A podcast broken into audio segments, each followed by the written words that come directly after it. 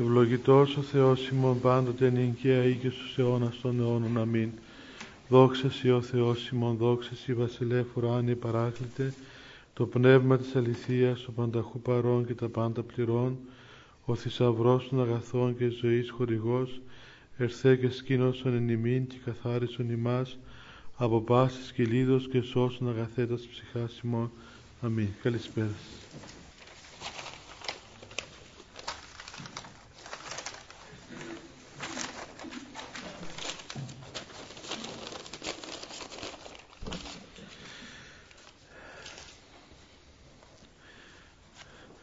Να...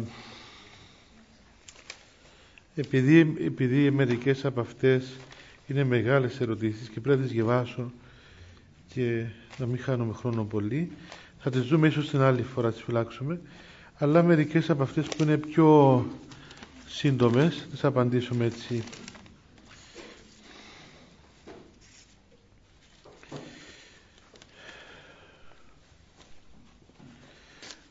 Λέει, λέει μια ότι είχατε πει σε προηγούμενη σας ομιλία ότι οι Άγιοι αντιλαμβάνονταν την ιερότητα του σώματός τους και γι' αυτό πρόσεχαν. Όταν κάποιος φτάσει σε αυτό το σημείο, δηλαδή να κατανοήσει την ιερότητα του σώματός του, είναι δυνατόν να θέλει να παντρευτεί? Δεν θα προτιμήσει να αφήσει το σώμα του αγνό και παρθενικό?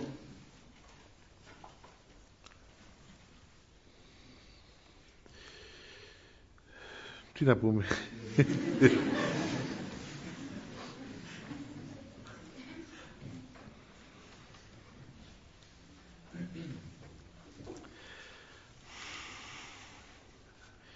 Κοιτάξτε, αν θα παντρευτεί ή όχι κανένας, είναι θέμα ελεύθερης προτίμησης.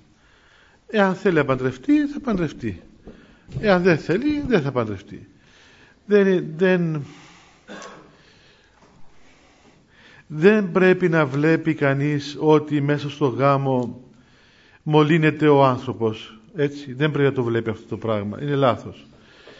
Και δεν μπορούμε να πούμε ότι κάποιος που παντρεύεται Ε, μολύνει το σώμα του ή υποβιβάζεται ως προς την πνευματικότητά του.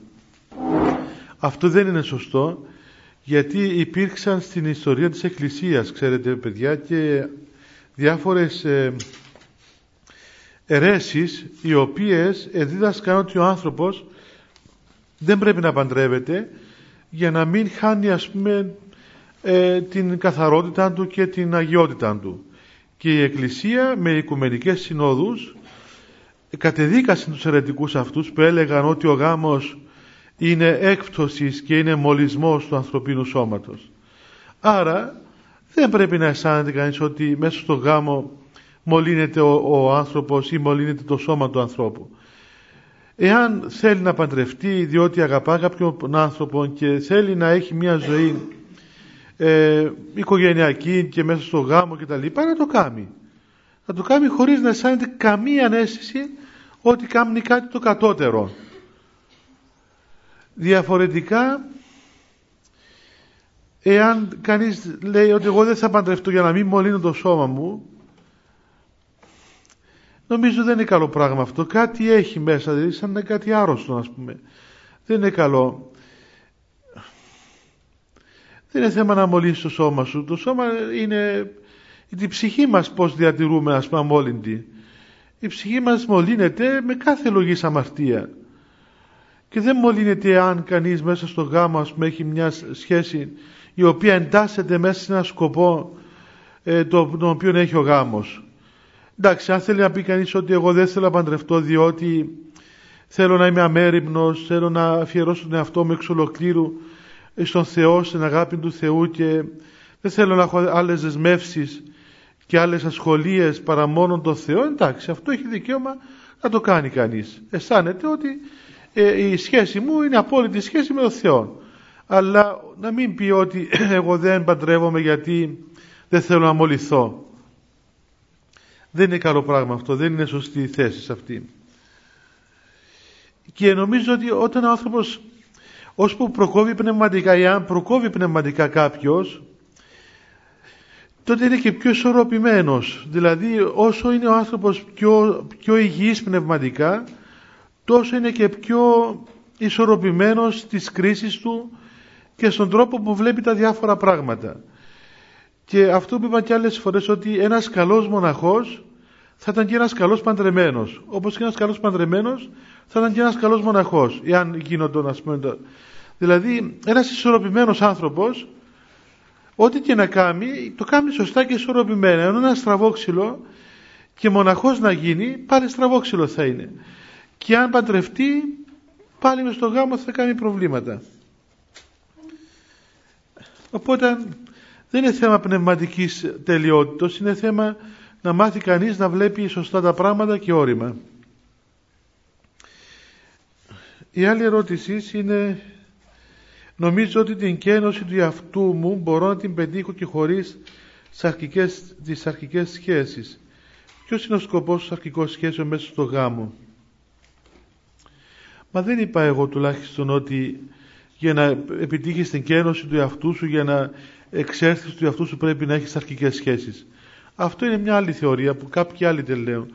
Εγώ είπα ότι μέσα στο γάμο ο άνθρωπος, και μέσα στο γάμο, όχι μόνο μέσα στο γάμο, αλλά και μέσα στο γάμο, μπορεί και πρέπει να επιτύχει αυτό το άδειασμα του εαυτού του, το ξεπέρασμα του ατομισμού και του εγωισμού, για να μπορέσει να κοινωνήσει με τον άλλον άνθρωπο. Οι αρχικές σχέσεις δεν είναι καίνωση εαυτού. Οι αρχικές σχέσεις είναι μια παραμυθία που δίδεται μες στο γάμο, μια παρηγοριά. Κάτι το οποίο λειτουργεί, ας πούμε, στο γάμο σαν ε, ένα αντίδοτο των πολλών, ας πούμε, πραγμάτων τα οποία συναντά κανείς κάθε μέρα. Ο σκοπός αρχικών σχέσεων μέσα στο γάμο, βέβαια, είναι και η τεκνογωνία. Ένας από τους σκοπούς αυτούς είναι η τεκνογωνία, ένας από τους κυριότερους σκοπούς. Αλλά δεν είναι μόνο αυτό, είναι και η κοινωνία των δύο ανθρώπων αυτών και η, η, η στήριξη, η αλληλοστήριξης και η παραμυθία, η παρηγορία που δείτε μέσα στο γάμο.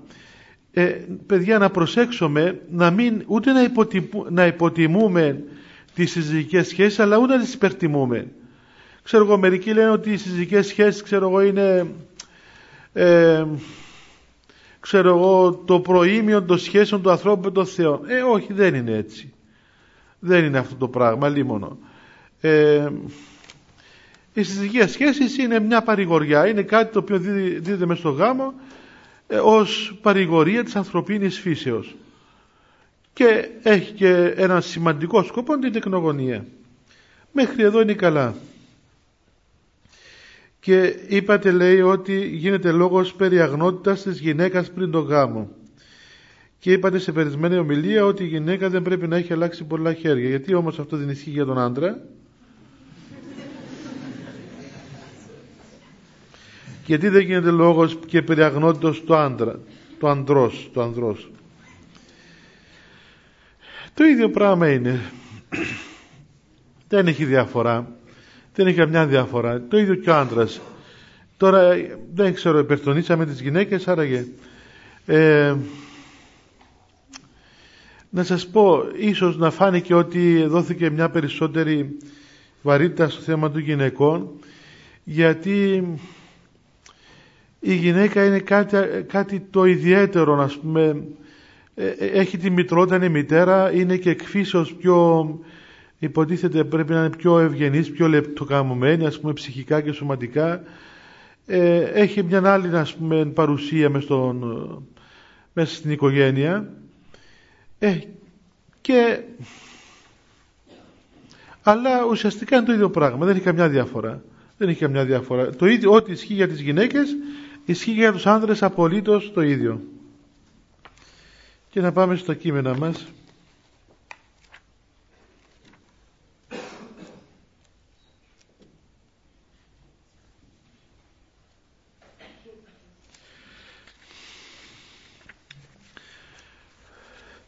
Την προηγούμενη φορά είχαμε, είχαμε μιλήσει για την, για την πρώτη ευχή του μυστηρίου του γάμου, εάν θυμάμαι και καλά. Και είχαμε φτάσει μέχρι εδώ που λέει: «Ένε και εν τούτου καταλήψει άνθρωπος τον πατέρα αυτού και τη μητέρα, και προσκοληθήσετε τη δία γυναική και έσονται δύο εις σάρκα μίαν». Και είπαμε για τις πεθερές, τους πεθερούς, ότι πρέπει να τους αφήνουμε, στους γονείς μας.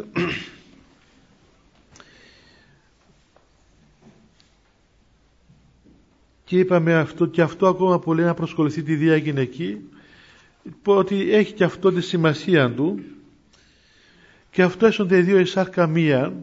Βέβαια είναι ένα λόγος που μιλεί και περί των σαρκικών σχέσεων μέσα στο γάμο, αλλά όχι μόνον αυτό. Εννοεί να γίνεις ένα πράγμα με τον άλλον άνθρωπο, να γίνεις ένας. Ένας άνθρωπος, να αισθάνεσαι ότι δεν είσαι δύο, ότι δεν είναι ας πούμε ε, ο άλλος ένα πράγμα ξεχωριστό από σένα, αλλά είσαστε ένας άνθρωπος. Να σας πω και μια αμαρτία που κάνω. Έρχονται καμιά φορά και με ρωτάνε στην εξομολόγηση μερικές γυναίκες που κλέβουν τον άντρα τους. Ξέρετε για αυτό το φαινόμενο? Μερικοί άντρες δεν δίνουν λεφτά στις γυναίκες τους και υπάρχει, πώς να πούμε, λόγω των αναγκών ίσως καμιά φορά, λόγω διαφορών πραγμάτων, ε, μια εύκολη λύση, εν τώρα που κοιμάται ο άνδρας και ροχαλίζει μια επίσκεψη στο πορτοφόλι του απλώς. Βέβαια είναι μια εύκολη λύση, αλλά γεννά και μερικές τύψεις αυτό καμιά φορά. Και λένε, ξέρεις πάτερ μας, παίρνω λεφτά από τον άνδρα μου, ε, είναι καλό? Να σας πω, μπορεί να κάνω λάθος, δεν είναι, αλλά εγώ τους λέω να παίρνουν.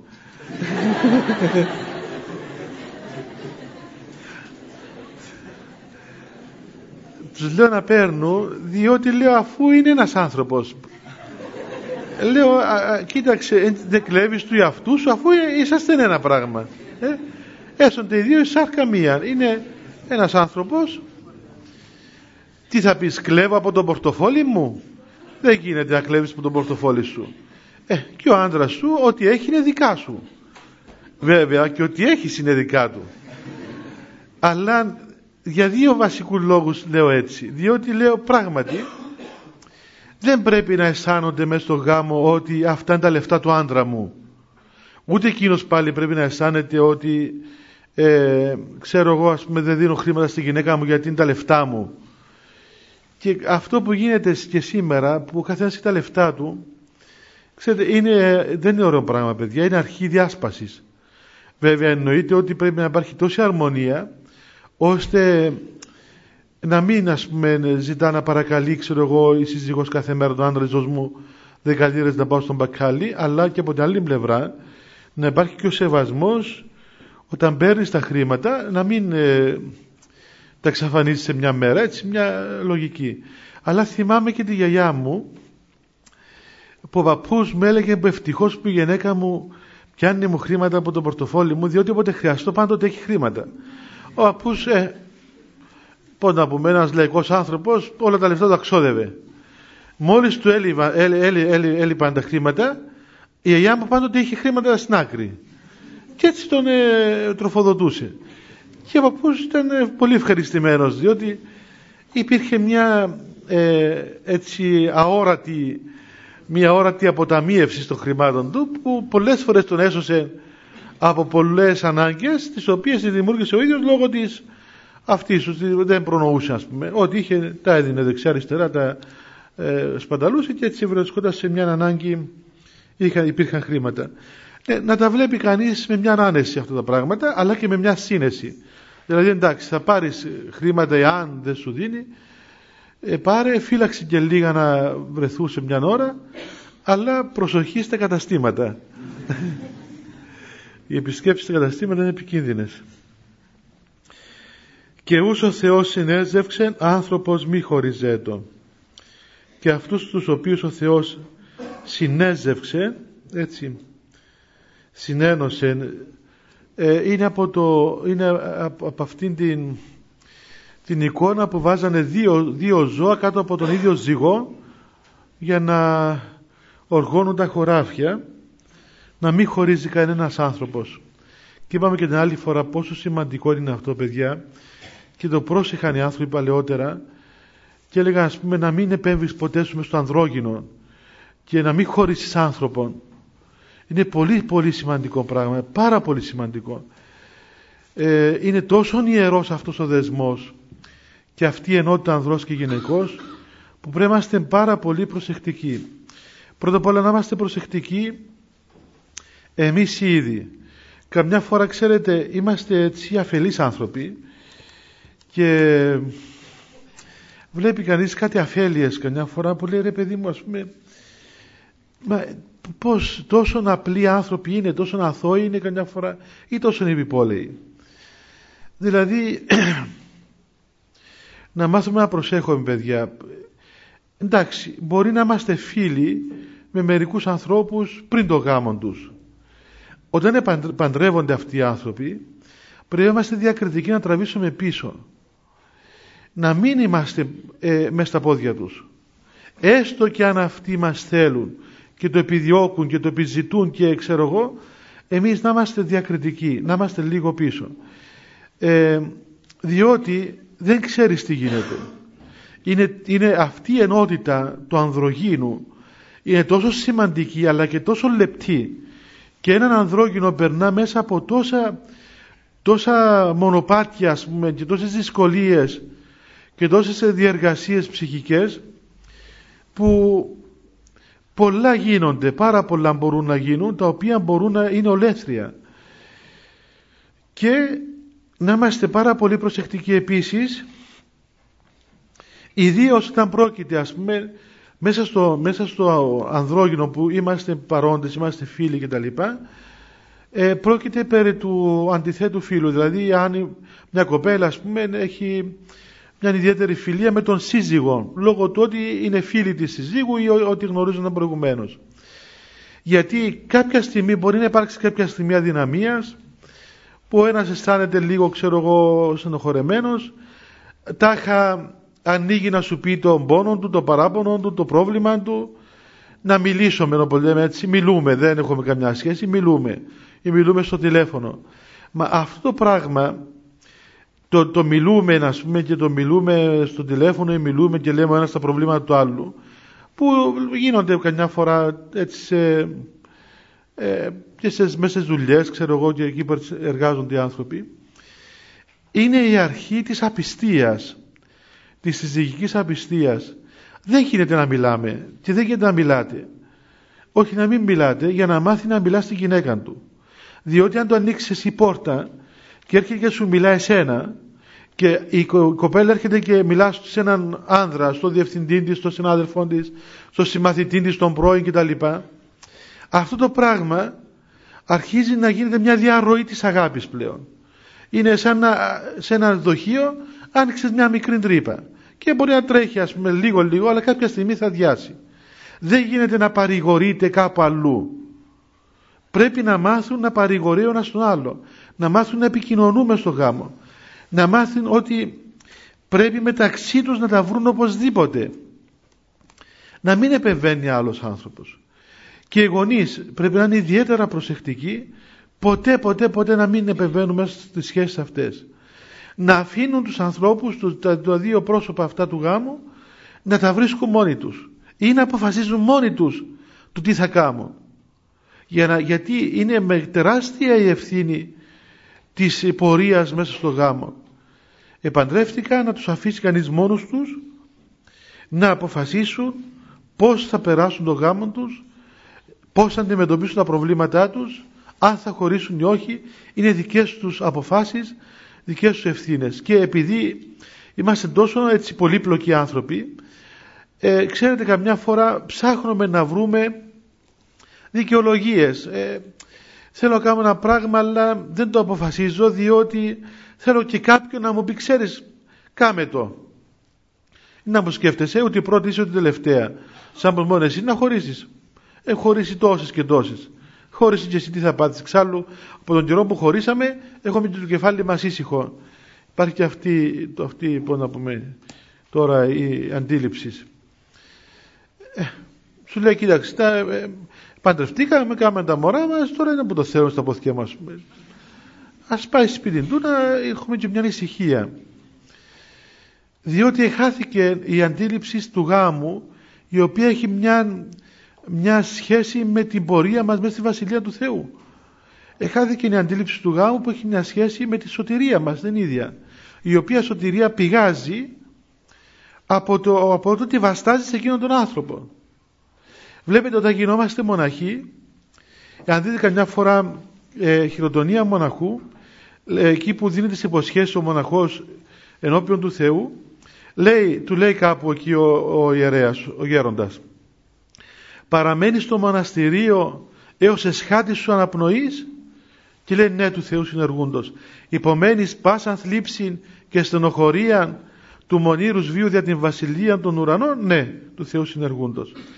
Και λέει, κοίταξε, παραμένεις εδώ στο μοναστήρι σου και υπομένεις κάθε στενοχώρια και κάθε θλίψη και κάθε βάσανο άχρη θανάτου για τη βασιλεία των ουρανών, μάλιστα. Δεν του λέει, κοίταξε, ε, μπορεί να μείνεις στο μοναστήρι σου, αν δεις ότι στενοχωριέσαι, πήγαινε και κάπου αλλού, ας πούμε, ή ε, γίνε μοναχός όσο αντέχεις. Άμα δεις ότι δεν αντέχεις, γε μου, δεν πειράζει, ας πούμε, βγάλ' τα ράσα σου και πήγαινε σπίτι σου. Δεν είναι έτσι. Δίνεις μια υπόσχεση, την, η οποία υπόσχεση είναι ίση με το θάνατο, και λες, ναι, υπόσχομαι ότι θα μείνω εδώ άχρη θανάτου. Και μετά, όταν έρχεται η ώρα της δυσκολίας, έλεγε ένα γεροντάκι, μα πού είσαι ακόμα, δεν πεθάναμε, που υποσχεθήκαμε να πεθάνομαι. Δηλαδή, λες, κοίταξε, τι υποσχέθηκα εγώ, ότι θα μείνω πιστός μέχρι να πεθάνω, μέχρι τον ίδιο το θάνατο. Οπότε, ό,τι σαβάσανα και να έχω τώρα και δυσκολίες, αφού ακόμα είναι πεθανά, σημαίνει ότι έχουμε ακόμα μέχρι εκεί. Θα μπορούσε κανείς να το πει αυτό το πράγμα και μέσα στο γάμο. Δηλαδή, να ερωτούσε, θα παραμείνεις μέσα στο γάμο άχρη θανάτου, και να παραμείνεις πιστός και να βαστάσεις αυτόν τον άνθρωπο δια την βασιλεία του Θεού άχρη θανάτου? Εάν δεις τον γάμο σου έτσι, τότε αποκτά νόημα ο γάμος. Όπως και αν δεις τη ζωή σου έτσι, αποκτά νόημα η ζωή σου. Αν από τη ζωή βγάλουμε τη βασιλεία του Θεού, που έχει μια αιώνια διάσταση, και τα πάντα, ακόμα και η δυσκολία και οι θλίψεις και οι δοκιμασίες, ε, εξαργυρώνονται τρόποντινα, μεταποιούνται η ζωή αιώνιων, τότε δεν έχει νόημα η ζωή μας. Τι νόημα έχει η ζωή μας με τόσες δυσκολίες, τόσα προβλήματα, τόσα τρεχάματα, όταν όλα αυτά τα πράγματα τελειώνουν εδώ? Όταν, αν τελειώνουν εδώ, δεν έχουν νόημα. Αλλά αν όλα αυτά τα πράγματα μεταποιούνται η ζωή αιώνιων μέσα στη βασιλεία του Θεού, τότε πράγματι αξίζει τον κόπο. Λέει κάπου ο Απόστολος Παύλος, ε, αδελφοί, λέει, ουκ άξια τα παθήματα του νυν καιρού, προς τη μέλουσαν δόξα να αποκαλυφθήνε. Δηλαδή, έλεγε, έγραφε στους χριστιανούς που είχαν διωγμούς και τους εσκότωναν και τους ε, ε, πουλούσαν τις περιουσίες τους και σε κάμουν όσα βάσανα, λέει, αδελφοί, κοιτάξτε να δείτε κάτι, ότι πάθουμε σε αυτόν τον κόσμο είναι μηδέν, δεν είναι, δεν είναι άξιο μπροστά στη δόξα την οποία θα μας αποκαλύψει ο Θεός μες στη βασιλεία του. Οπότε, ξέρετε, είναι δύο ζυγαριές. Από τη μια, στη μια πλάστικα είναι τα παρόντα, η ευτυχία μου, η ευκολία μου, η άνεσης μου, η υγεία μου. Λες, κοίταξε ρε παιδί μου, ας πούμε, θέλω, έχω μια ζωή να την περάσω καλά, την έχω, ας πούμε, να είμαι ήσυχος. Δικαιούσε να πεις αυτό το πράγμα. Τα βάζεις όλα αυτά τα πράγματα στη μια πλάστικα. Και στην άλλη, την άλλη πλάστικα, εάν δεν βάλεις τίποτα, ένα μείνει από τη μια πλευρά, δεν θα έχει νόημα. Από την άλλη πλευρά βάζεις τη βασιλεία του Θεού και τη σχέση σου με τον Θεό, και αμέσως βλέπεις ότι αυτό βαρύ και ελαφραίνεται το προηγούμενο φορτίο. Δηλαδή, μόλις βάλεις κάτι βαρύτερο από την άλλη πλευρά, αμέσως το βλέπεις πάει πάνω. Ε, μου θυμίζει εκείνο το γεγονός ε, με, στο που λέει στο γεροντικό, που κάποιος μοναχός ήταν σε ένα μοναστήρι το οποίο είχε πάρα πολύ σκληρούς μοναχούς. Και κάθε μέρα τον, τον μιλούς, του μιλούσαν άσχημα, του μιλούσαν, ας πούμε, με πολλή αυστηρότητα, και περνούσε πολλά βάσανα μέσα στο μοναστήρι.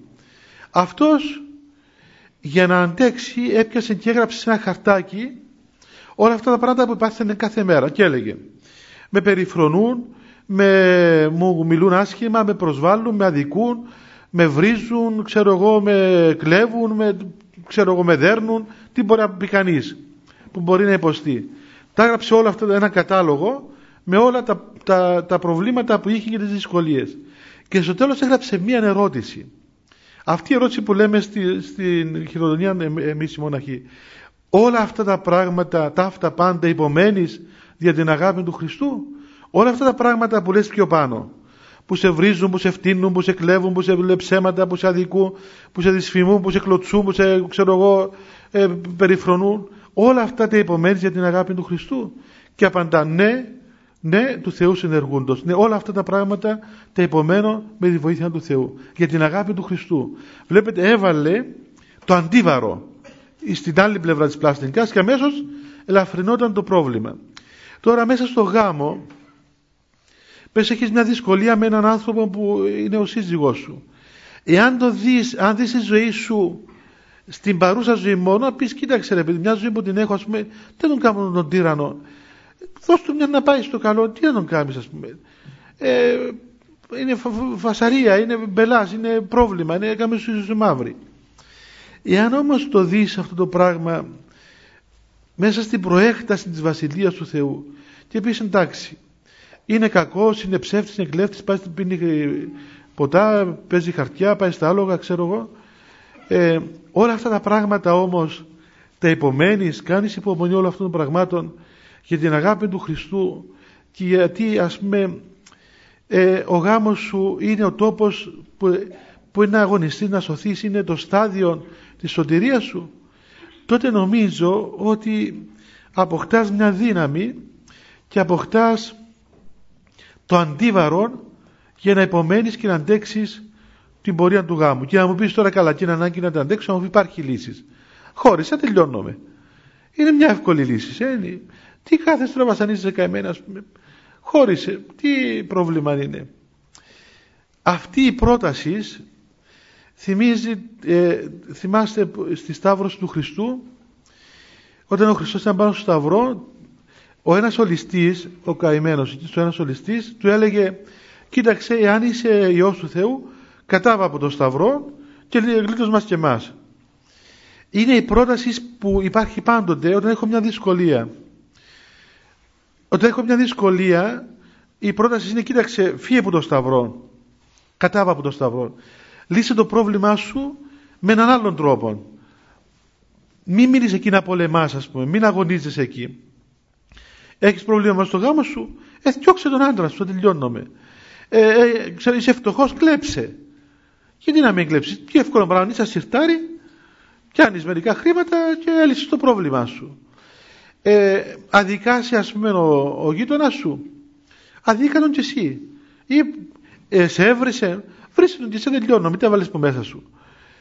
Ε, σε συκοφαντή, συκοφάντησε τον κι εσύ. Είναι μια, είναι μια λύση, μια πρόταση που σου δίδεται όταν έχεις μια θλίψη.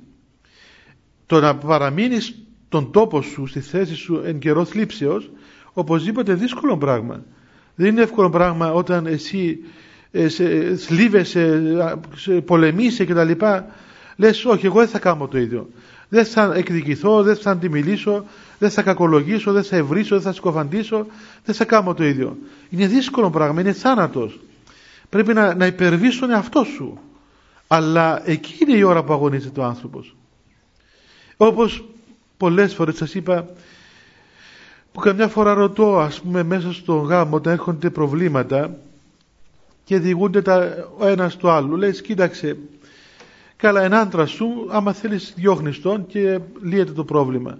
Αν ήταν γιος σου όμως, τι θα έκαμνες, θα τον έδιωχνες? Ε, θα διώχνες το παιδί σου, θα τον κρατούσες. Και βλέπεις ότι, ας πούμε, Ε, δεν υπάρχει μια άλλη σχέση, μια άλλη διάσταση. Και γιατί λέμε ότι πρέπει να κρατήσουμε τον γάμο? Γιατί πρώτα απ' όλα ο γάμος, ναι, μας δίνεται για τη σωτηρία μας. Είναι το στάδιο που είναι αγωνιστής, είναι το πάλεσμα. Έρχεται ο Θεός και σου λέει κοίταξε, ε, πάρε αυτό το, το, το στάδιο, πάρε αυτό το αγώνισμα και αγωνίστου με αυτό. Και παίρνεις από τα χέρια του Θεού το αγώνισμα είναι αυτό το οποίο σου δίδεται. Και να, να αγωνιστείς. Εάν παραμείνεις πιστός και αγωνίζεσαι, τότε νικάς. Αλλά και αν δεν το κάνεις, εντάξει, τώρα να πει κανείς ότι ε, δεν μπορώ. Ωραία. Ε, θα σου κόψουν και το κεφάλι σου. Αλλά μπορούμε να πούμε, παιδιά, ότι τουλάχιστον, τουλάχιστον ας πούμε είναι η αδυναμία μας. Το ότι δεν αντέχουμε και χωρίζομαι, ας πούμε, και διαλύομαι το γάμο, το λιγότερο που μπορεί να πει κανείς είναι ότι κοίταξε, ομολογώ ότι το έκαμε εξ αδυναμίας. Μην το εξαδανικεύεις κιόλας, μην πεις ότι κοίταξε τι ωραία λύση, ας πούμε. Τι ωραίο πράγμα, δεν έχει πιο ωραίο πράγμα να είσαι χωρισμένος. Ήβρα την υγεία μου. Εάν δε και περισσότερον έχεις και παιδιά, τότε εκεί πλέον δεν είναι απλώς μια αδυναμία, αλλά τότε είναι ένα πολύ δύσκολο πράγμα, πάρα πολύ δύσκολο πράγμα, διότι δεν ανήκεις στον εαυτό σου. Δεν ανήκεις στον εαυτό σου, ανήκεις στον άλλον άνθρωπο, αλλά και οι δυο μαζί δεν ανήκετε στους εαυτούς σας, ούτε ο ένας στον άλλον, ανήκετε στα παιδιά σας. Και λέει κανείς, ακούει κανείς μια φορά και από γονείς και από μάνες και από πατέρες, καλά, ε, για τα παιδιά μας πούμε, να έχω κάνω εγώ τη ζωή μου μαύρη. Μάλιστα. Αυτό σημαίνει πατέρας και μητέρα. Αυτό σημαίνει μάνα. Να κάνεις τη ζωή σου μαύρη και τα μωρά σου. Αυτό είναι να πεθάνεις εσύ, να ζήσουν εκείνοι. Και πώς θα πεθάνεις εσύ, ζώντας με αυτόν τον τύρανο. Διότι τα παιδιά αυτά θέλουν να έχουν τον πατέρα τους και θέλουν να έχουν τη μάνα τους στο σπίτι. Να πει να τα βλέπουμε. Μα να τα βλέπουμε. Δηλαδή να παίρνουμε κάθε Τετάρτη ώρα τέσσερις με επτά να τα πιάνουμε, ας πούμε. Και το Σαββατοκυριακό δύο με έξι. Ε, τι πράγμα είναι τούτο, και να παίζουμε την εμπορούν, ας πούμε, να φτιάξω από το κάγκελο να, να μπούμε στο αυτοκίνητο μας. Ε, παιδιά, ε, βέβαια είναι λεπτά πράγματα αυτά και εγώ ε, στενοχωριέμαι που τα λέω, διότι είναι εύκολο πράγμα να τα λες έτσι δημόσια αυτά. Ξέρετε, καταντήσαμε, πάω και στα σχολεία τώρα στη Λεμεσόν και τους μιλώ και σκέφτομαι καμιά φορά τι λέω, διότι τα μισά μωρά χωρισμένα, ας πούμε. Το ξέρω εγώ ένα, ένα μεγάλο μέρος των παιδιών σκέφτεσαι πλέον, διότι είναι από γονείς διαζευμένους και σκέφτεσαι πώς θα το πεις τώρα, ας πούμε, πώς θα το πω. Είναι και μικρά παιδιά τα οποία μπορεί, ας πούμε, να ε, επιτείνουν το πρόβλημα τους και ε, θέλει να εξηγήσει στους γονείς ότι κοίταξε, ε, δεν δικαιούσε, ας πούμε, πλέον να ζεις εσύ, δεν μπορείς να ζεις εσύ. Δεν μπορείς να ζεις εσύ. Πλέον εσύ θα υπάρχεις γιατί πρέπει να υπάρχουν τα παιδιά. Δηλαδή, πώς να πούμε, ζεις διότι έχεις ένα νόημα για τα παιδιά σου. Θυμόμαι στην γειτονιά μας είχε μια κοπέλα που ε, ε, τότε πριν τριάντα χρόνια να πούμε ε, που πήγαινε στον δρόμο και είχε μια αμαξού ε, που είχε το μωρό της μέσα, κάτι έγινε δεν ξέρω. Και πήγε το, το αμάξι να μπει στον δρόμο και πέρασε ένα φορτηγό. Και έτρεξε καημένη αυτή, μια θούλα τη λέγανε, είκοσι πέντε χρονών, έδωσε μια στο, στο μωρό της, έφυγε το, το αμαξάκι του μωρού από τον δρόμο και σκοτώθηκε εκείνη. Και λέω, αυτή είναι η εικόνα της μητέρας, αυτή είναι η μάνα. Αυτή είναι η μάνα. Αυτό σημαίνει μάνα, να πεθάνω εγώ να ζει το μωρό μου. Λοιπόν, αυτή είναι η μάνα. Τι θα έλεγε, ας πούμε, εντάξει, ε, εντάξει, ας μην το μωρό να πεθάνει, εγώ δεν μπορώ να πω. Εντάξει, κάτι είναι ανθρώπινο αυτό, αλλά η μάνα είναι ακριβώς αυτή η οποία υπερβαίνει τον εαυτό της και τη ζωή των παιδιών της. Το ίδιο πράγμα και ο πατέρας, βέβαια. Λέω μάνα γιατί είναι πιο εντόνο το στοιχείο αυτό στη μητέρα. Και ο πατέρας πρέπει να καταλάβει ότι δεν πρέπει να ζητάς την ευτυχία σου μες στο γάμο σου. Η ευτυχία σου πλέον δεν έχει νόημα, ας πούμε, δεν έχει θέση. Τώρα μες στο γάμο θα κοιτάξεις την ευτυχία των παιδιών σου. Εάν είσαι πράγματι γονιός, θα πεις κοίταξε, θα μείνω εδώ στο σπίτι αυτό, θα βαστάσω αυτήν την γυναίκα, θα βαστάσω αυτόν τον άντρα, θα κάνω το παν γιατί έχω τα παιδιά μου, δεν μπορώ να αφήσω τα παιδιά μου έτσι.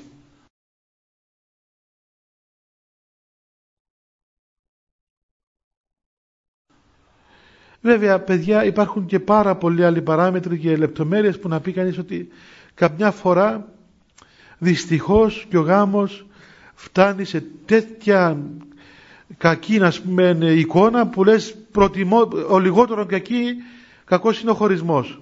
Δηλαδή μεταξύ δύο κακών παρά να είναι έτσι μέσα στο σπίτι και να σκοτώνονται κάθε μέρα και να δέρνονται και να αλέθονται και να γίνεται μήλος, ας πούμε, η ζωή τους, καλύτερα ας χωρίσουν.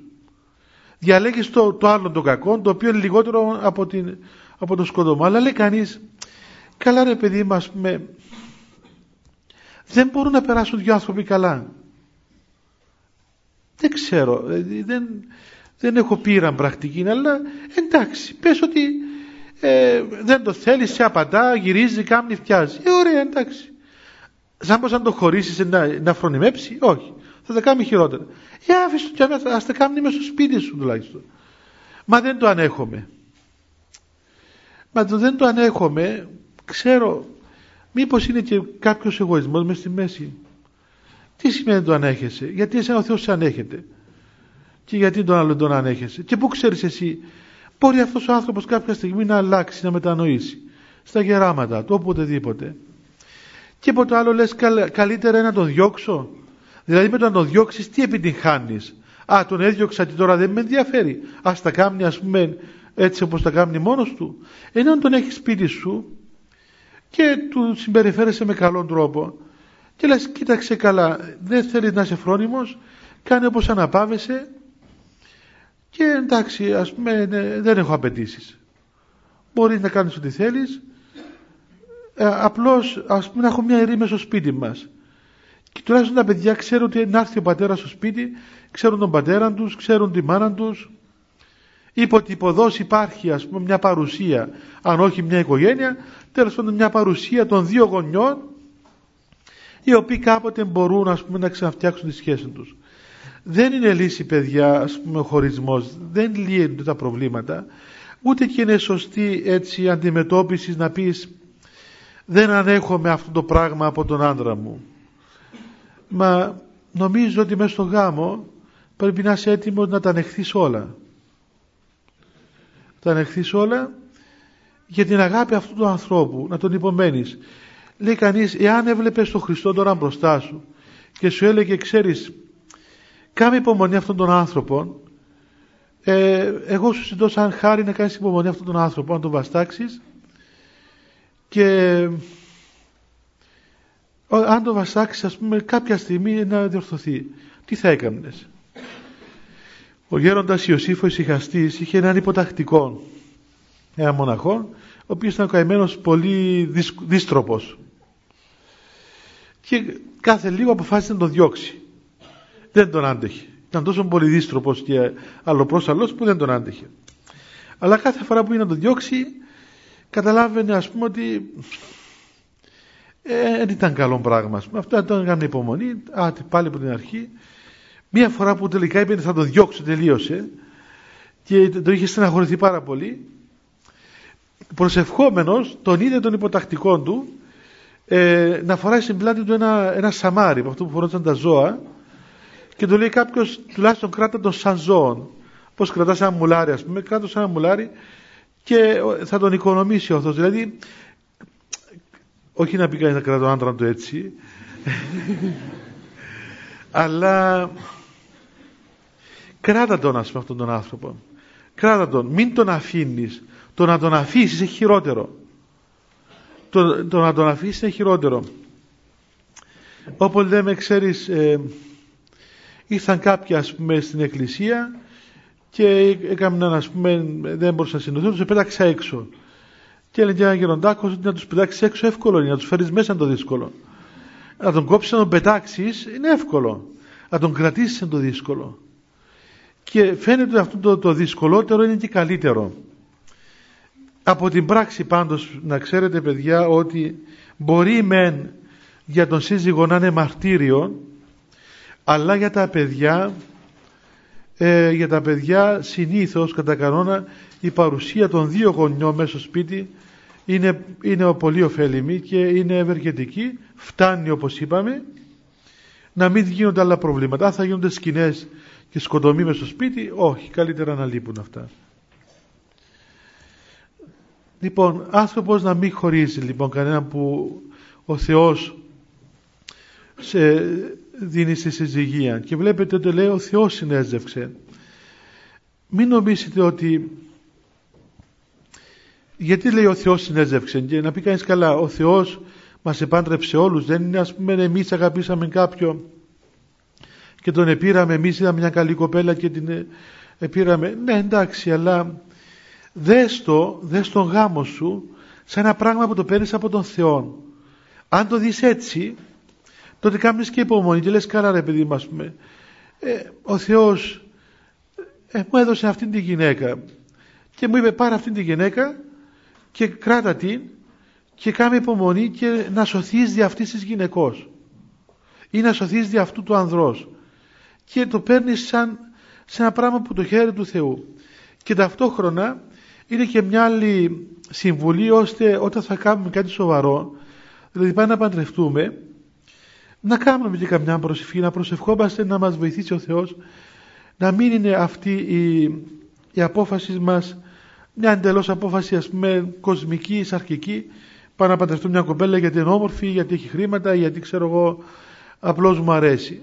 Να κάνουμε την μια προσευχή και να αφήσουμε και στον Θεό ένα διάστημα, ώστε να, αν δεν είναι από τον Θεό, αν ο Θεός που ξέρει κάτι περισσότερο από εμάς, αν είναι να μην γίνει, ας μην γίνει. Ας μην γίνει. Και ή αν, αν θα γίνει, μέσα από την προσευχή μας να γίνει και το δεχθούμε σαν, σαν από το χέρι του Θεού, για να έχουμε και μετά μέσα στο γάμο μας την ανάλογη υπομονή. Και έχει και κάτι τώρα, κάτι τηλέφωνα που βάλουν και ψαλμοδίες πάνω, όσοι δεν τα ξέρετε. Έχει το Κύριε Ελέησον, έχει... Ε, ε, τα ακούσατε? Εντάξει. Μετά, αν δεν ενδιαφέρεστε, θα μου πείτε να σας πω που να απευθυνθείτε. «Ο τον θεράποντας ο Αβραάμ ευλογήσας και διανοίξας τη μήτραν Σάρας και πατέρα πλήθους εθνών ποιήσας».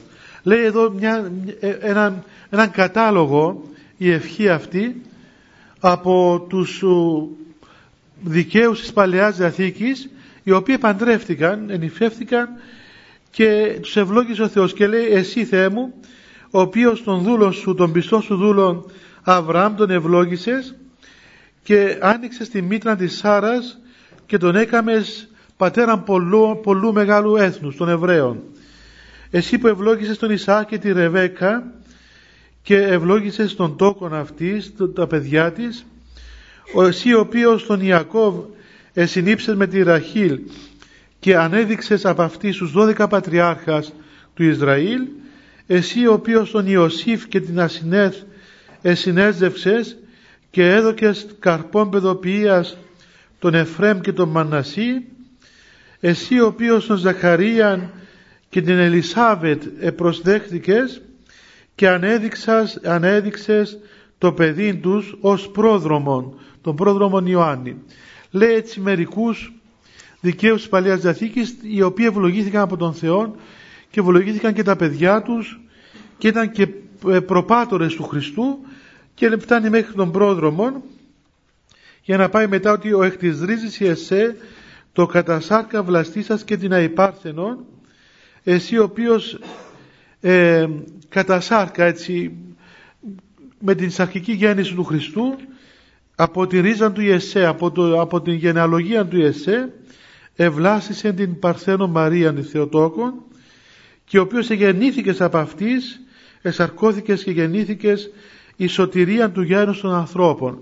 Φτάνει μέχρι τη γέννηση του Χριστού, εσύ ο οποίος δια την άφατη σου δωρεάν και πολλήν αγαθότητα επήγεσαι στον γάμο της, της Κανά της Γαλιλαίας και ευλόγησες στον γάμο, ή να φανερώσεις ότι σον θέλει μανεστήν η έννομος συζυγία και η εξ αυτής παιδοποιία.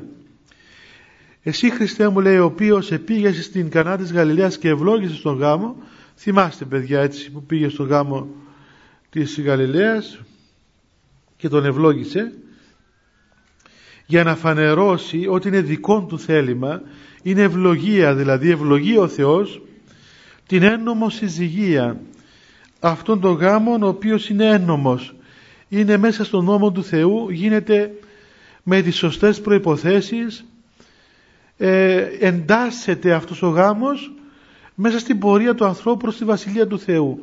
Αυτή είναι η έννομο συζυγία και η εξ αυτής παιδοποιία, και από αυτήν τη συζυγία γίνεται και τα, τα παιδιά του ανθρώπου, έρχονται τα παιδιά στον κόσμο σαν αποτέλεσμα του γάμου. Και αν δεν έρθουν τα παιδιά για κάποιον λόγο, ας πούμε, που, ε, υπάρχουν άνθρωποι που παντρεύονται και δεν έχουν παιδιά, δεν σημαίνει ότι ο γάμος αυτός δεν είναι ευλογημένος. Έτσι δεν είναι κάτι το οποίο εξαρτά την ευλογία του Θεού από τον γάμο, από το, τα παιδιά. Αυτό δε δέσποτα Πανάγιε, πρόσεξε την δέησιν ημών των οικετών σου ως εκείσε και εντάφτα παραγενόμενος τη αοράτου σου επιστασία ευλόγησον των γάμων τούτων. Αυτός δέσποτα Πανάγιε, πρόσεξε και την δέησιν μας εμάς τον οικετό σου, όπως εκεί, όπως όλη αυτή την ιστορία των ανθρώπων, από τον Αδάμ και την Εύα, που ήταν ο πρώτος νηφαγωγός, λέει, ο πρώτος νηφαγωγός ήταν ο Θεός.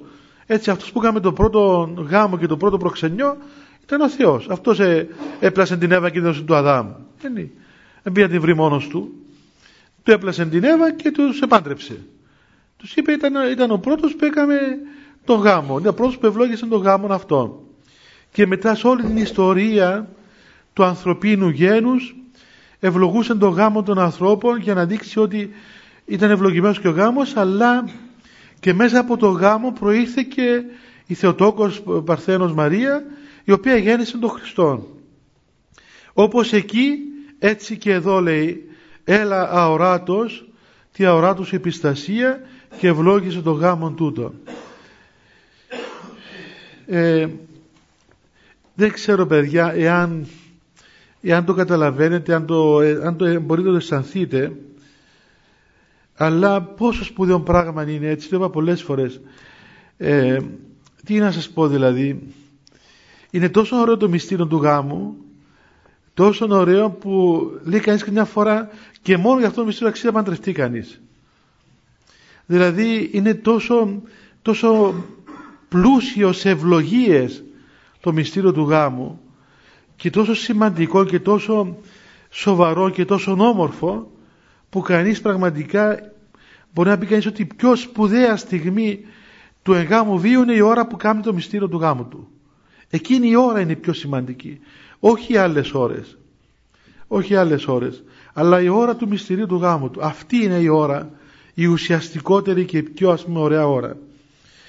Και ευλόγησε τον γάμον τούτον και παράσχου τη ζούλη σου τούτης, και λέει τα ονόματά τους, και λέει τι να δώσεις τα παιδιά σου, τα παιδιά του, ζωήν ειρηνική, μακροημέρευση, σοφροσύνη, να είναι σόφρονες, να μην είναι ανόητοι, να είναι σόφρονες άνθρωποι, την, την εις αλλήλους αγάπη εν το συνδέσμο της ειρήνης. Βλέπετε τι μυστικά λέει αυτή η ευχή. Να, υπάρχουν, να έχουν τη μεταξύ τους αγάπη μέσα στο σύνδεσμο της ειρήνης. Δηλαδή να είναι συνδεδεμένοι με ειρήνη για να έχουν και την, και την εις αλλήλους αγάπη. Αλλά για να έχεις ειρήνη με έναν άλλον άνθρωπο, τι σημαίνει? Λέει, άμα βλέπεις δυο να περνούν καλά, να ξέρεις που τον έναν, έτσι. Διότι άμα και οι δυο θέλουν το ίδιο πράγμα, θα σκοτωθούν. Δεν γίνεται να λέει, ας πούμε, εγώ θέλω έτσι και όλο να λέει, εγώ θέλω το άλλο. Θα υπάρξει σύγκρουση. Ε, άμα λέει ένας, εγώ θέλω έτσι, θα πεις εσύ όπως θέλετε, όπως θέλεις, ας πούμε. Αφού το θέλεις εσύ, το θέλω κι εγώ. Άρα υπάρχει ειρήνη. Σας είπα για αυτούς τους μοναχούς που ήθελαν να τσακωθούν μια φορά και προσπάθησαν, αλλά δεν τα κατάφερα. Διότι ακριβώς ε, ο ένας υποχώρησε. Του λέει, κοίταξε, αφού το θέλεις, πάρ' το. Διότι έτσι έμαθε τόσα χρόνια. Τόσα χρόνια ζούσαν μαζί και δεν κατάφεραν καμιά φορά τσακωθούν.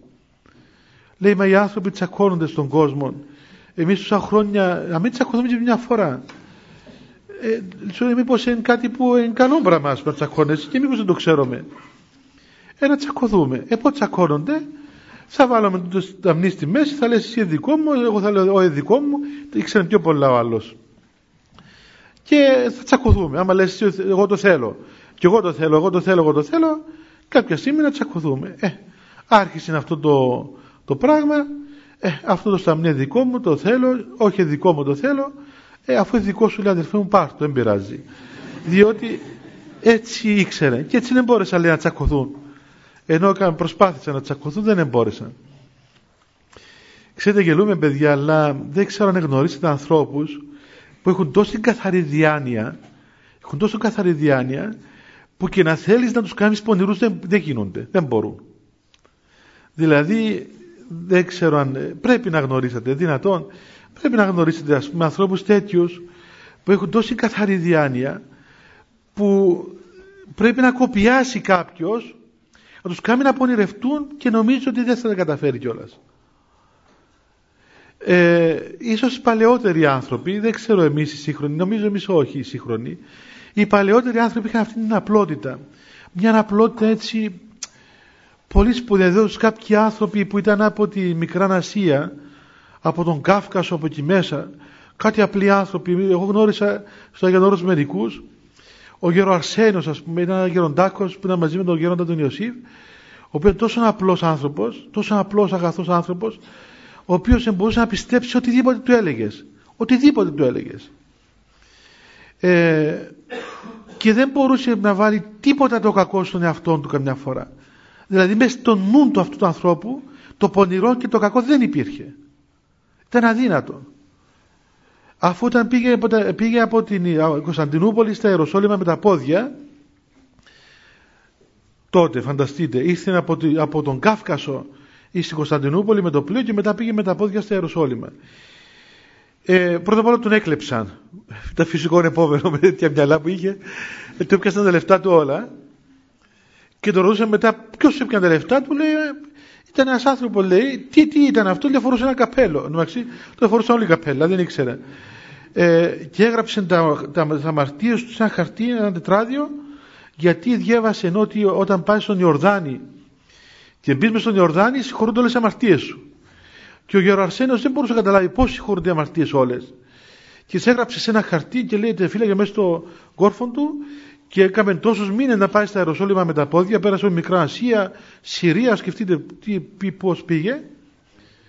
Και όταν πήγε μέσα στον Ιορδάνη έβγαλε το τετράδιο και το έσχισε κομμάτια και το πέταξε μέσα στον Ιορδάνη και είπε και σχίσα στο χειρόγραφο, ακούει αλληλούια. Και τώρα λέει συγχωρέθηκαν αμαρτίες του διότι το έκαμε αυτό το πράγμα. Ε, ο οποίος έλεγε την καημένη Φρυδερίκη, τη βασίλισσα Φρυδερίκη ήταν και... Ήταν Ρωσοπόντιος, έτσι, και έλεγε Βασίλισσα Φιρφυρίκα.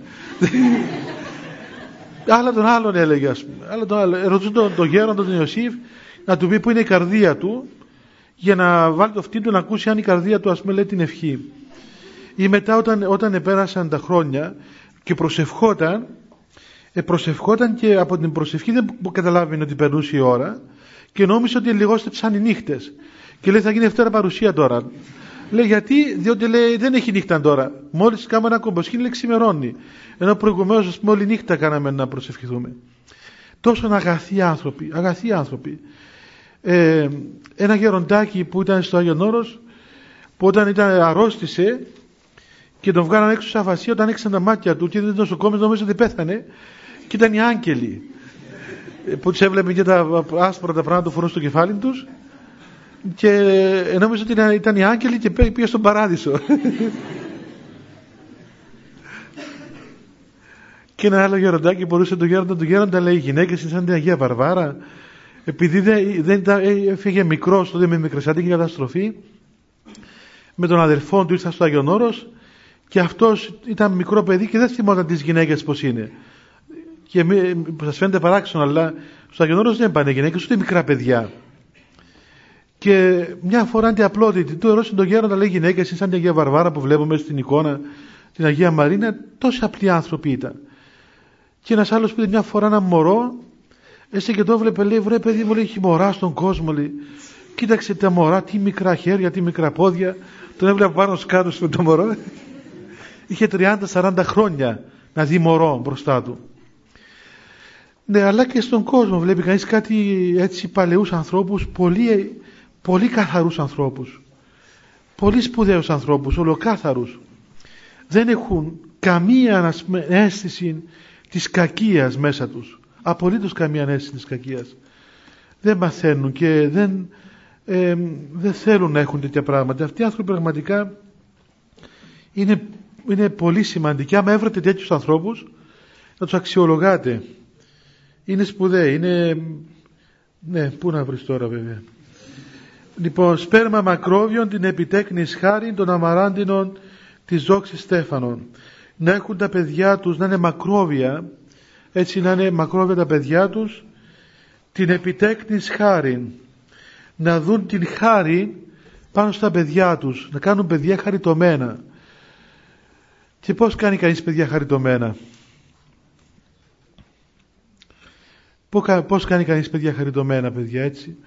Χαριτωμένα παιδιά κάνει κανείς όταν όλες οι προϋποθέσεις που έχει είναι χαριτωμένες. Ε, αν διαβάσει στην Παλαιά Διαθήκη ένα βιβλίο που λέγεται το Βιτ, ε, ναι, νομίζω εκεί λέει ε, όταν παντρεύτηκαν αυτοί οι δύο οι άνθρωποι, τότε ε, πριν κοιμηθούν μαζί, πριν συνέρθουν, δεν έκαναν τίποτα ας πούμε μεταξύ τους, αλλά τι έκαναν, λεγονάτισαν και δυο και έκαναν προσευχή πολλή ώρα και παρακάλεσαν τον Θεό ώστε αυτή η σχέση τους η σαρκική να, γίνει, να, είναι, να είναι ευλογημένη και ο καρπός που θα προέρθει από τη σχέση τους να έχει ευλογία μεγάλη και ε, γέννησαν ευλογημένα παιδιά.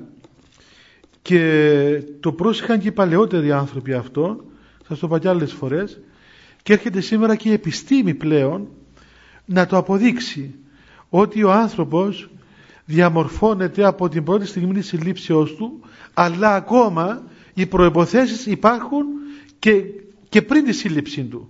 Δηλαδή, εάν κάποιος είναι αγχωμένος και συλληφθεί, ξέρω εγώ, μέσα σε μια κατάσταση άγχους και κακών και προβλημάτων, έχει μέσα στην ψυχή του τέτοια πράγματα. Πόσο μάλλον σκεφτείτε εάν αυτή η σχέση των δύο ανθρώπων είναι καθαρά σαρκικής σχέσης. Διαρωτόμαστε και σήμερα πώς υπάρχει τέτοια ροπή προς την σαρκικότητα, μα αφού ε, γεννιόμαστε έτσι, ας πούμε, γεννιούνται τα μωρά μας έτσι. Ακούει κανείς κάτι πράγματα απίστευτα, κάτι πράγματα φοβερά. Ε, συνέρχονται οι άνθρωποι χωρίς να ξέρουν, χωρίς να καταλαβαίνουν ότι μα αυτή η πράξη είναι, έχει μια ιερότητα, είναι μια ιερή σχέση, μια ιερή πράξη. Από αυτή την πράξη θα γεννηθεί το παιδί μου. Θα γεννηθεί οτιδήποτε άλλο. Δεν είναι μια πράξη αυτονομημένης αρκικής απόλαυσης, αλλά έχει ένα σκοπό. Δηλαδή σκεφτείτε παιδιά, εάν υπήρχε ένα, ας πούμε, κάτι, όχι αυτή η σχέση, αλλά αν ήταν κάτι άλλο η γέννηση ενός ανθρώπου και θα πηγαίνατε, ξέρω, να δώσετε αίμα, ας πούμε, έτσι, να βγάζετε μια σύριγγα αίμα από τον ένα και μια από τον άλλον και τα έβαζα μαζί και ξέρω εγώ να τα έσμιγαν και να γινόταν ένας άνθρωπος. Και να μπορούσε κανείς να παρακολουθήσει την ε, δημιουργία του παιδιού του, του νέου ανθρώπου. Ε, ε, σκεφτήκατε με πόση, με πόση ας πούμε, ιεροπρέπεια, με πόση σύνεση, με πόση προσοχή θα στεκόταν κανείς μπροστά στο γεγονός της δημιουργίας ενός ανθρώπου. Μα δεν είναι απλό πράγμα, δεν είναι, ξέρω εγώ, θα φτιάξει ένα σπίτι, θα φέρει ένα αυτοκίνητο. Έρχεται ένας άνθρωπος, για τον οποίο ο Θεός έγινε ένας άνθρωπος, αλλά και ένας άνθρωπος όπως είμαστε εμείς όλοι και όπως είναι όλοι αυτοί οι άνθρωποι που είπαμε προηγουμένως.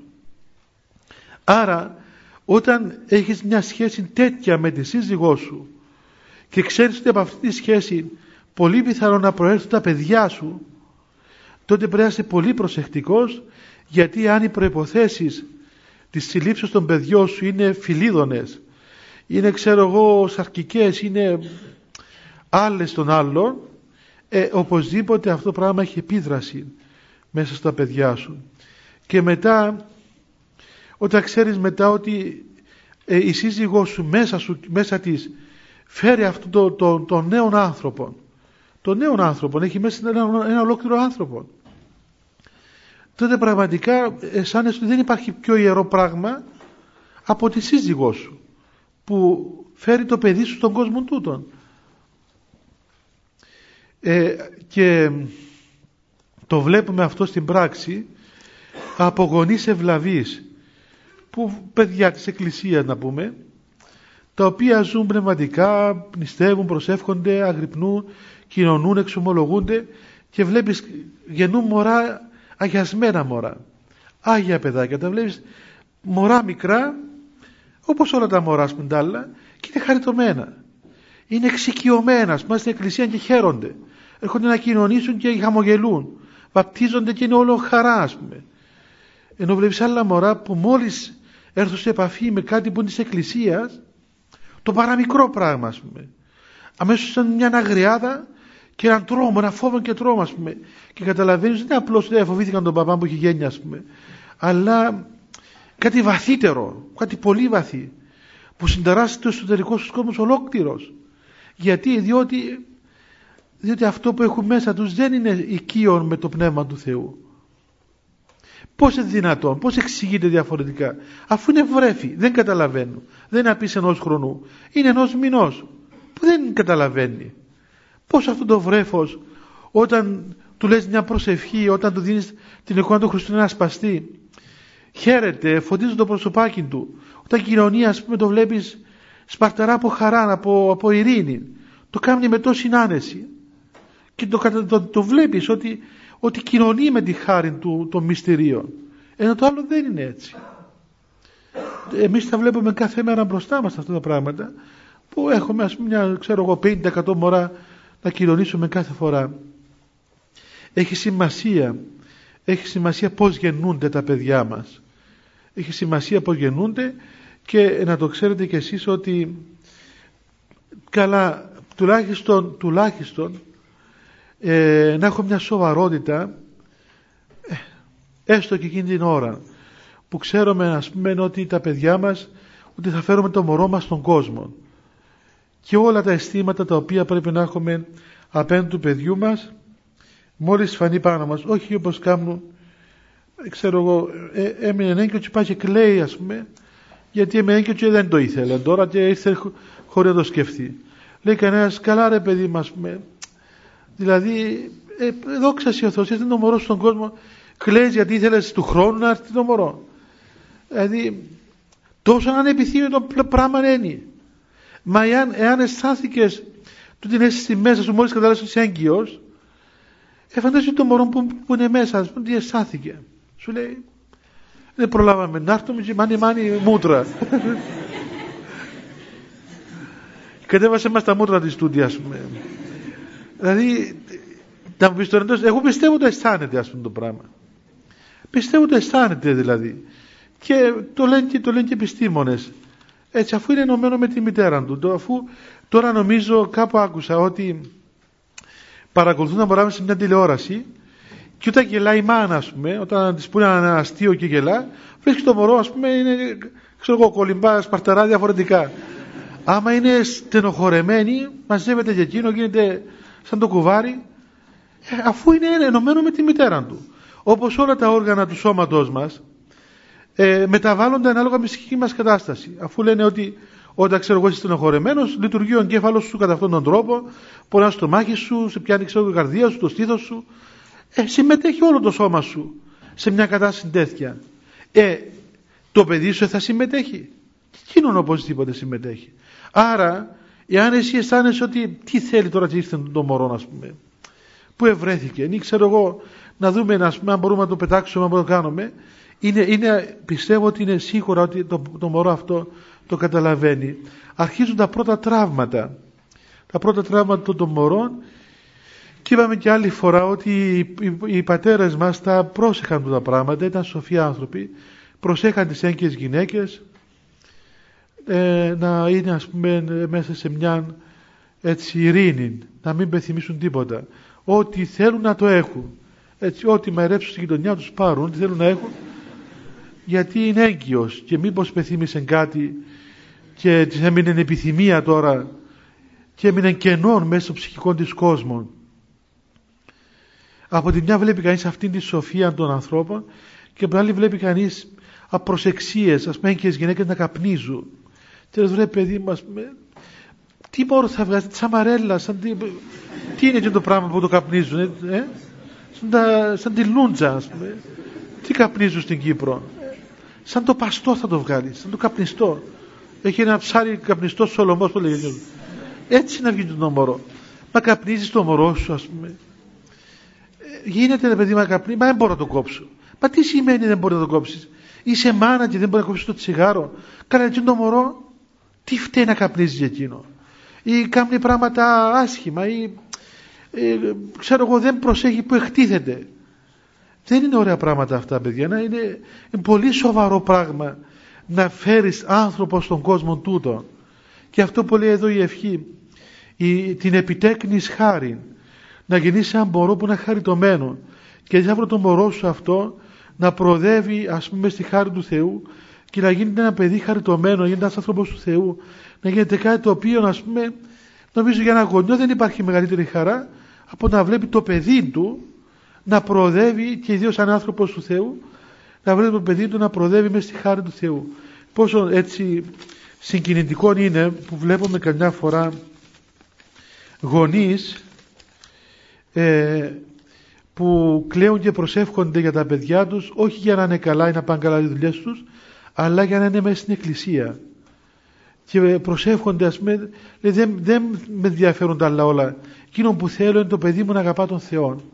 Να αγαπά τον Θεό, να αγαπά την Εκκλησία. Βρέθηκα μια φορά σε ένα σπίτι κάποιων πολύ πλουσίων ανθρώπων, εκατομμυριούχων, και ήταν Τετάρτη και το βράδυ το κάνω ένα τραπέζι εκεί, ξέρω να φάμε, και είχαν, ας πούμε, αλάδο το φαγητό. Εκατομμυριούχοι άνθρωποι, δηλαδή, αν τους πεις πόσα εκατομμύρια έχουν δεν θα ξέρουν. Και έβλεπες τα μωρά όλα, από το παιδάκι εκείνο που έγινε στην Δευτέρα Γυμνασίου μέχρι την κόρη τη μεγάλη, όλοι τρώγαν αλάδοτο. Γιατί ήταν Τετάρτη νηστεία. Και ξέρω εγώ μετά πάνε να κάνω απόδειπνο. Μετά πήγα, με πήγε το παιδί του να μιλήσουμε και πήγα στο δωμάτιό του να κάτσω να μιλήσω. Ένα, ένα απλό δωμάτιο που είχε μερικές εικόνες και κάτι πρόχειρα πράγματα. Δεν μπορούσαν να έχουν, ας πούμε, ολόχρησα πράγματα. Και κάνουν, κάναν δώρα σε ανθρώπους εκατομμύρια χρήματα και αυτοί περνούσαν πάρα πολύ λιτά. Και η μάνα τους που ήταν πολύ σοβαρή γυναίκα και πολύ σπουδαία άνθρωπος, και βέβαια και ο πατέρας, αλλά η μάνα παραπάνω, λέει: κοίταξε γέροντα, ας πούμε, εμένα δεν με ενδιαφέρουν τα λεφτά. Λεφτά έχουν εκατομμύρια αυτοί. Εκατομμύρια μέτρα δεν ξέρουν τι έχουν. Εμένα με ενδιαφέρουν άνθρωποι του Θεού. Ή αν δεν γίνουν άνθρωποι του Θεού, τι τα θέλω τα άλλα όλα.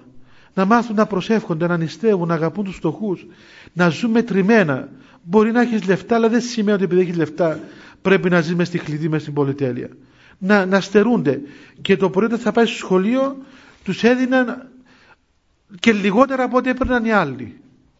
Και λιγότερα από ό,τι έπαιρναν οι άλλοι. Και μπορούσα, ξέρω εγώ, να, να γίνει ολόκληρο η συζήτηση για ελάχιστα χρήματα παραπάνω. Γιατί? Διότι λέει, δεν θέλω να καταστρέψουν τα παιδιά μας με τα χρήματα. Να πάρει λιγότερα, να στερηθεί. Να, να καταλάβει ότι έτσι πρέπει να περάσει. Να μην σπαταλά, να μην είναι, ξέρω εγώ, ε, άνθρωπος που μεγαλώνει μέσα σε μια άσχημη κατάσταση. Ε, αυτοί οι γονείς πράγματι βοηθούν τα παιδιά τους και κατάλαβαν τι είναι εκείνο το οποίο πρέπει να δώσουν τα παιδιά τους πρώτα απ' όλα και ύστερα όλα τα άλλα.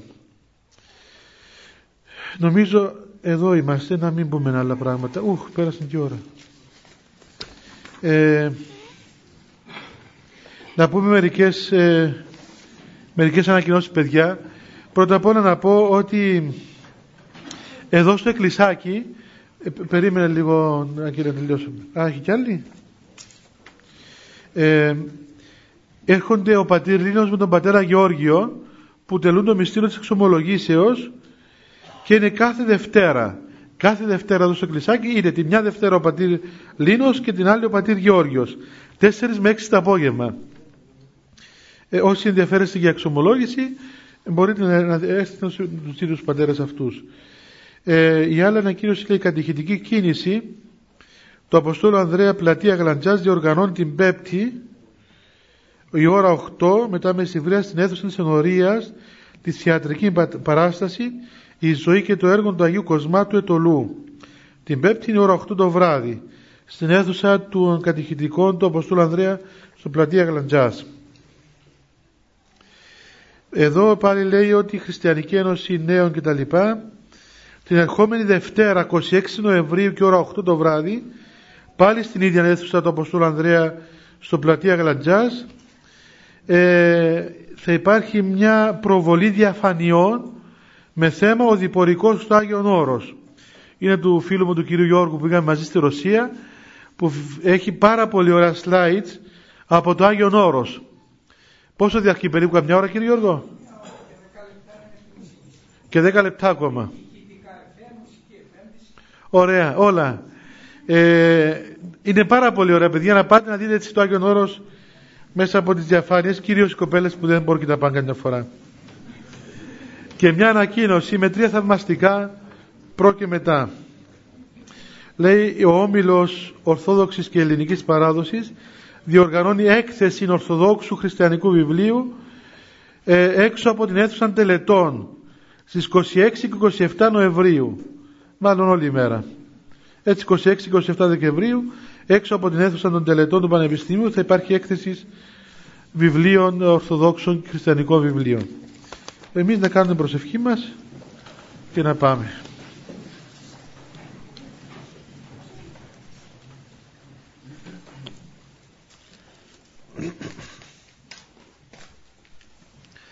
Χριστέ, το φως του αληθινών, του φωτίζων και αγιάζων πάντα άνθρωπον, ερχόμενον εις τον κόσμο, σημειωθείτε φημάς το φως του προσώπου σου. Είναι ένα αυτό ψώμεθα φως του απρόσιτων και κατεύθυνων τα διαβήματα εμών προς εργασία των εντολών σου, πρεσβείες της Παναχράντου σου Μητρός και πάντως των Αγίων Αμήν. Διευχών των Αγίων Πατέρων ημών, Κύριε Ιησού Χριστέ ο Θεός, ελέησον ημάς. Αμήν. Καλό βράδυ, παιδιά.